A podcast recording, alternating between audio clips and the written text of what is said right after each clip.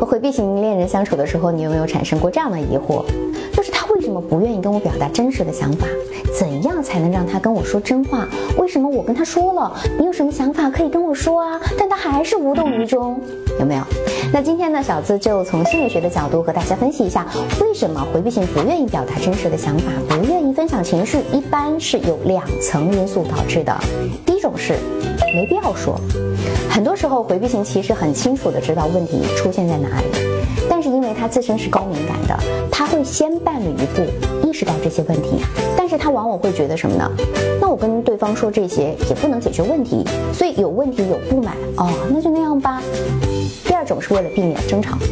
回避型其实是很容易察觉出别人的想法和需求的，再加上他们本身缺乏安全感，害怕受伤害，所以他们会害怕说出我真实的感受、想法，可能不被对方接受，甚至导致吵架了，那就划不来了啊！再加上即使说出了真实的想法，问题也还是得不到解决呀，所以回避型他是更习惯于用一些善意的谎言把这个事情敷衍过去了，以至于说两个人的关系到底处成什么样，那就得过且过呗，那过不下去那就一走了之呗，他们就是这样想的。那我们应该如何引导回避去表达真实的想法呢？首先在日常生活当中啊，你可以有意识的去培养分享想法的一个习惯，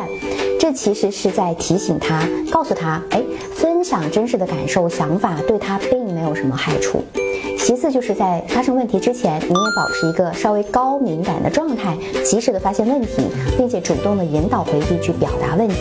注意啊，这里的引导不是你直接的去问对方，哎，我感觉你最近很不对耶，你最近到底怎么了？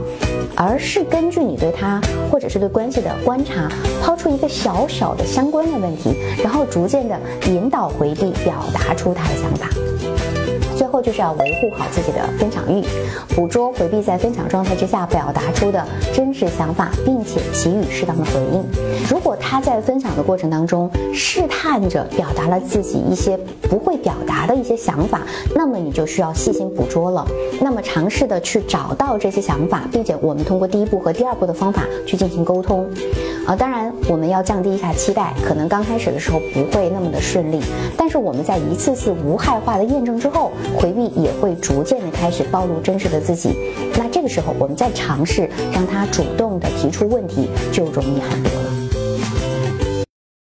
我是小资，关注我，影响千万女性，收获幸福。